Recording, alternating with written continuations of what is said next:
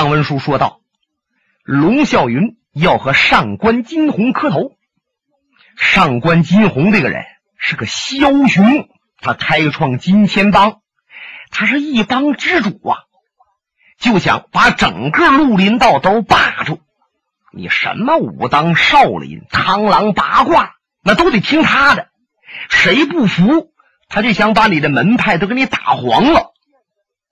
不过，现在的心中最忌惮的有这么三个人：一就是少林寺的老方丈心湖大师；再有就是白晓生排兵刃谱。名列武林界第一的天机老人孙伯龄，那么再一位就是小李飞刀李寻欢。上官金鸿啊，在前不久曾经在长亭内和这孙伯龄孙老爷子较量了一番。本来上官金鸿到保定城星云庄是去找李寻欢决斗的。万没想到，嗨，城外碰到孙老爷子了。孙老爷子抽烟，他给点火。你看，抽烟点火看似平常，但是两个人都带着招数。上官金鸿把暗掌使出来了，那是伸手不见手，不知拳头哪里走。左手在右胳膊底下，右手向前点烟。如果说对方稍微一松手有失误，他这暗掌就进去了。而这孙伯龄老爷子呢，是大拇指和食指掐着这个烟袋杆另三个手指头轻轻往起一翘，就对准了他的暗掌的掌背，意思是你要进招，我就给你杵上。然后老爷子又使出了一招闭烟剑的功夫，抽了半天烟不往外吐烟，猛然一吐，砰！好家伙，像个大烟弹似的砸出去了。上官金鸿一看，厉害！再者呀，他忽然就觉着离亭子旁边不远有人藏着，也不知道他是胡猜的。还是他那感觉准，他琢磨呀，可能是李寻欢。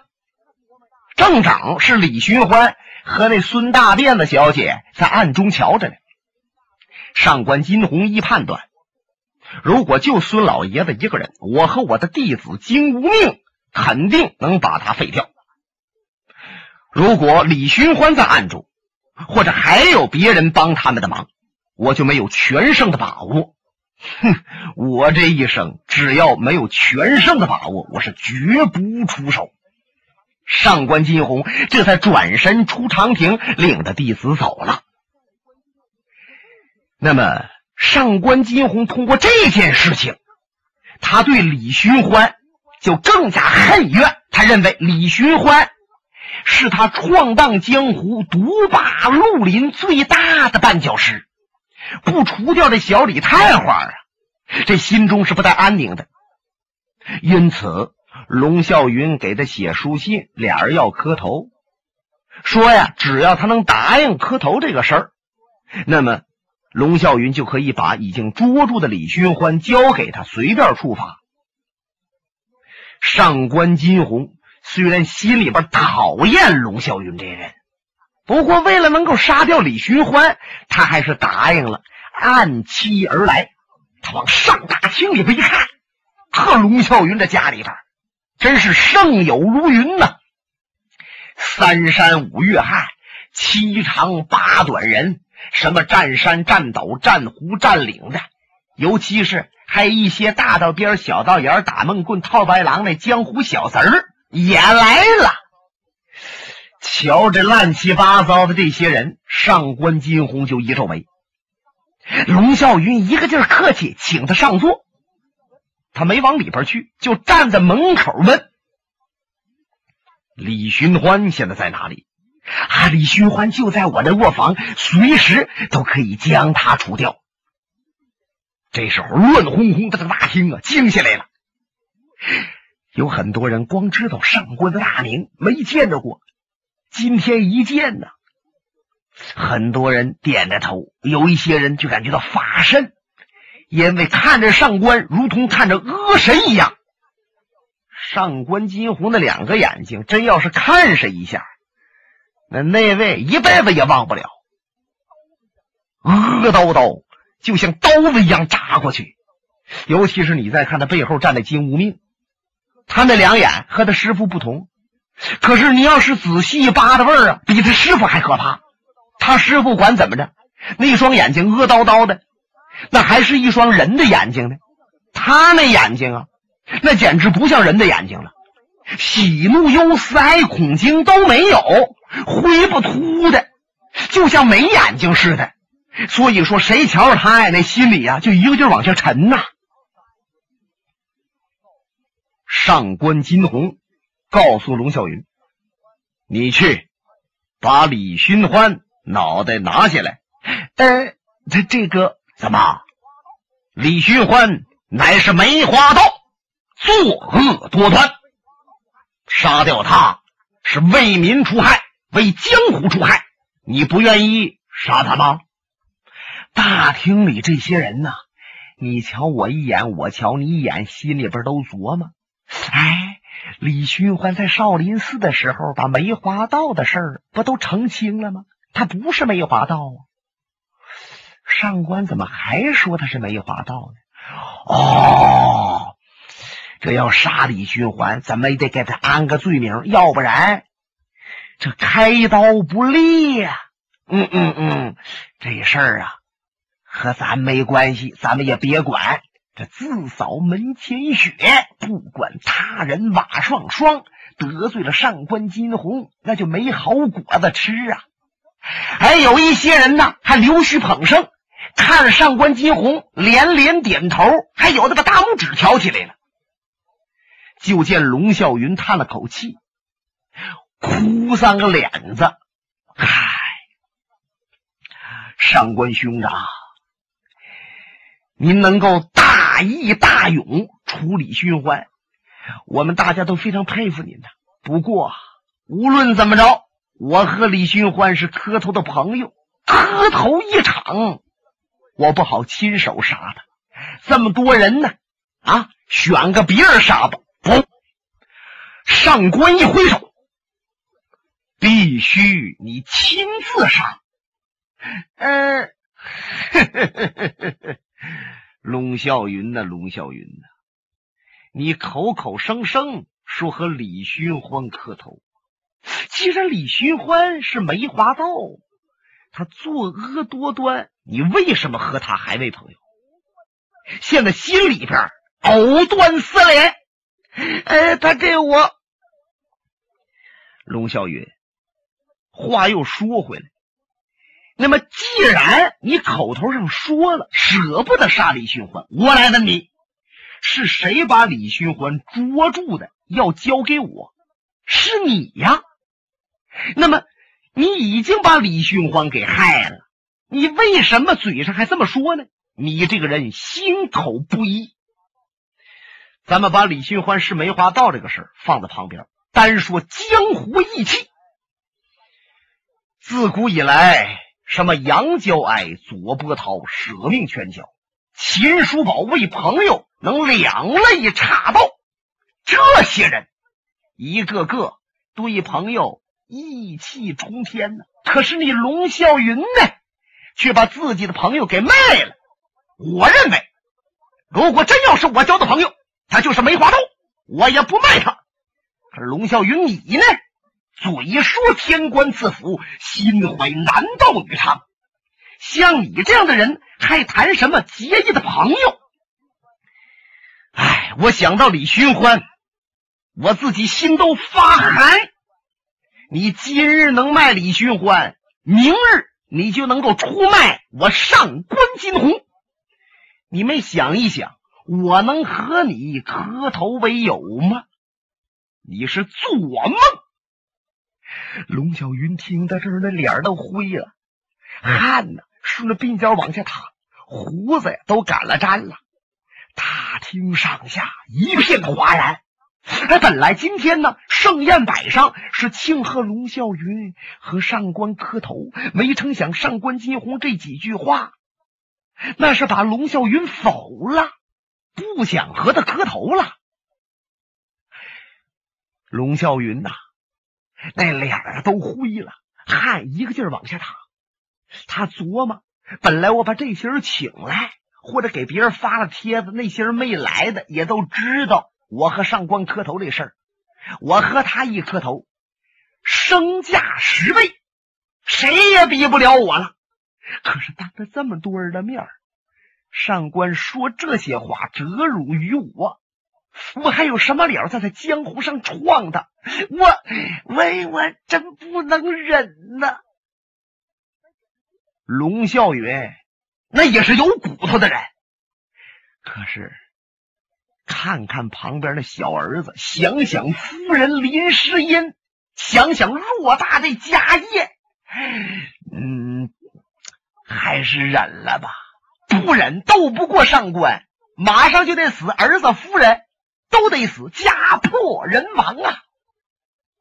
想到这儿，他满脸带笑：“兄长，你一定是在家用过酒了。”在我这儿，你还没喝呀，就醉了。来来来来，请上座。杀李寻欢这事儿好商量。龙啸云，不许你管我叫兄长，我也没有你这么个兄弟。也别说谈什么兄弟，就像你这样的人，活着都多余。上官金鸿一说这句话。后边站着个金无命就明白了，我师傅是要让我杀掉龙小云。他啪一抬手，把这宝剑就抓出来了。遮帮点帮红蛤蟆狗，唰啦啦，龙吟虎啸，一趟寒光就听着啊，噗吧嗒，鲜血溅出许远，哇！大厅之内。一片轰乱。那说龙啸云让金无命给杀了没有？你看金无命本来就以快剑著称，可是方才有一位拉出宝剑，比他还快，谁呀？就是龙啸云的小儿子龙小云。这龙小云一看不好，他爹要被害，他伸手亮出剑来，就照着自己的左胳膊，咔嚓就削了一剑。吧嗒，胳膊就掉下去了。武林界可讲究这个，说父债子还，或者子债父还。即使龙啸云再有对不起你上官金鸿的地方，他该杀该废了。人家儿子把胳膊削去了，尤其是那么点的小孩把胳膊削去了，你要再难为人家父亲，就说不过去了。大厅这些人呐。目瞪口呆，偷眼瞧着上官金鸿。哎呀，今日我们来错了。本来呀，想捧一捧他们啊，也认识认识这上官帮主。拍马屁没拍正地方，拍马腿上了。嗯，龙啸云脸色惨白，不敢回头看儿子。他那小儿子。胳膊掉了，居然还没昏过去，那血还往外淌着呢。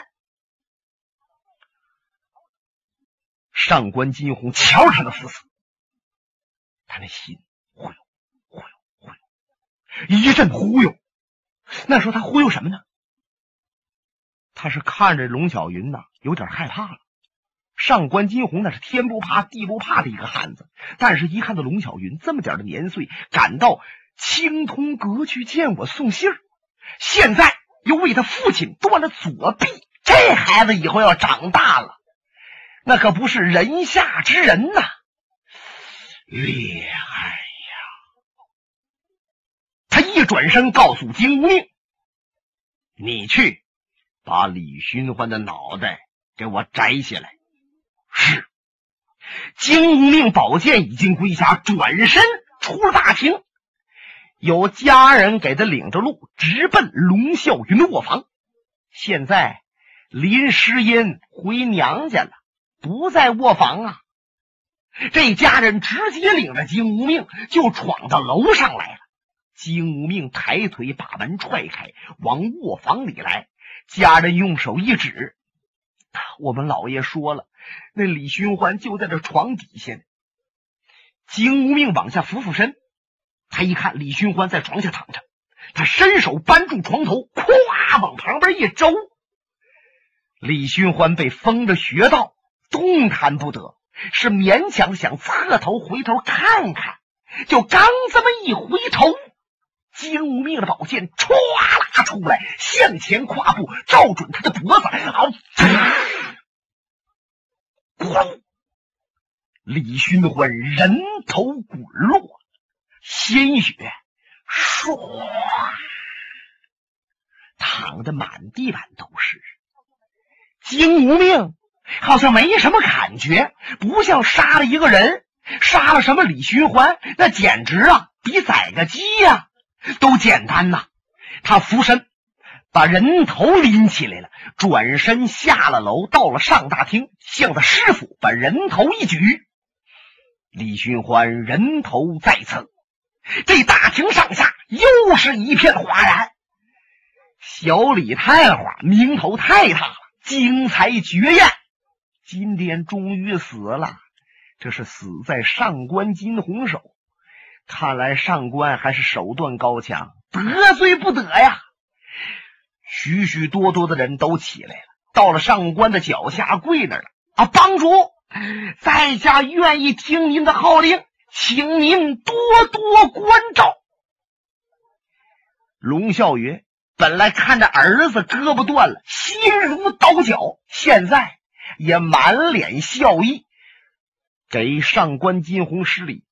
帮主，在下也恭贺您为民除去了梅花刀，请上座饮酒。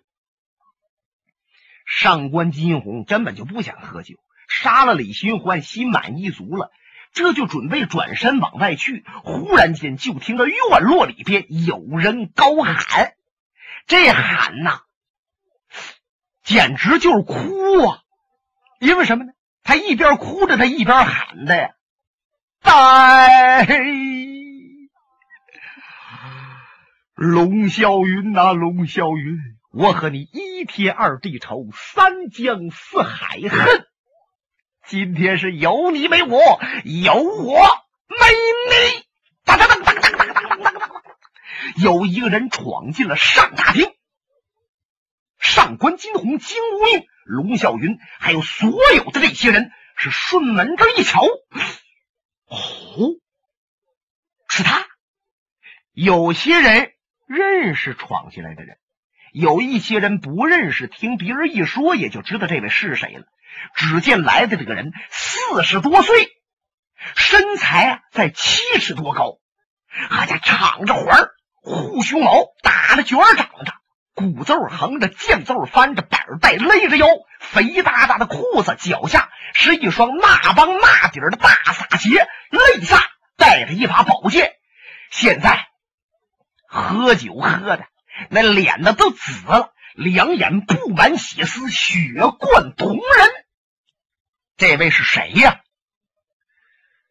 李寻欢的仆人，也是李寻欢的好朋友，铁甲金刚。铁船甲，李寻欢被困少林寺的时候，铁船甲曾经拿着龙皇烟硝威胁那些和尚，让放李寻欢。那么最后他听说了，李寻欢安然下了少林。不过他找李寻欢一时没找着，他就先回河北保定了。就在昨日，他听说龙啸云等人把李寻欢拿住了。他就想方设法要救，可是人家看着甚严，他下不了手，他就准备今天救。哎，方才他喝点酒，往这面来，就见这门口停着不少车呀，晃绳上还拴着很多马。哎，这怎么回事？他呀，敲手敲脚，就摸到宅子里边来了。正好李寻欢人头落地，让金无命拎着上上大厅。他瞧着了，哎呀，那个鲜血滴答滴答滴答滴答滴的一道。开始他不知道是谁的人头，接着，消息从大厅里边传出来了，李寻欢死了。铁川甲一听，肝胆一裂：“ 哎呀，少爷呀，少爷呀，都是我晚了，救你不及时让，你死了。”他知道上官等人在里边了，他也知道上官金鸿的厉害，可是他是豁出去一死，要给李寻欢报仇，什么都不在乎了，闯进上大厅，宝剑拽出来，你们都给我听着，你们都是害我家少爷李寻欢的仇人，我恨不得把你们所有的人都杀了。上官金鸿啊！你想当金钱帮的帮主，你为什么杀我们少爷？我们少爷和你往日无怨，近日无恨。我明白了，我明白了，因为你要以武术欺压武术，你不讲理，你就自然会怕我们少爷挡你的路，因为我们少爷是不会容忍你这样恶人的。你就先下手为强啊！你杀了他了。我现在要想和你动手，给我家少爷报仇，我不是抬举你，你是真比我高，不用过三招五式，就得死在你的手里。我现在不和你动手，我就要和这位丧心病狂、出卖朋友的龙啸云动手。你看别人我打不过，我能宰你龙啸云。我要让你陪着我们少爷一块死。来来来，你把兵刃拽出来，和我一拼。这铁船甲直人直性子，说直话。哎，点名道姓就要约斗龙啸云。这时候龙啸云刚把胳膊包好，有两个家人扶着他到后边去了。龙啸云这心里边啊。七上八下，想把上官打发走了，他好稳稳心神。没成想，半道杀出了个铁船甲，当着这么多人的面儿约斗他，这龙啸云这气也大了。娘的，我怕上官金鸿，我怕李寻欢，我还怕你呀？你算个什么玩意儿？你？可是他又一琢磨。铁船甲练金钟罩铁布衫，刀枪难入。我真把剑亮出来，三十合五十合，未必能是他的对手。你说，我要是打了半天还没有把他拿下，岂不是让上官金鸿更瞧不起我？这么多人还能把我放在眼里吗？想到这儿，他站在原处没动，剑也没往出拽。可是上官金鸿瞧了瞧他，龙大侠，你的武术不错呀。如今有人雄到门上来了，你要畏刀避剑，怕死贪生，真让大家失望也。龙啸云呐，都快哭了，心想啊，上官呐，上官呐。我长差眼了，盘算错了，要和你磕头啊！今天你来，你是诚心要寒碜我，让我在江湖上没有立足之地。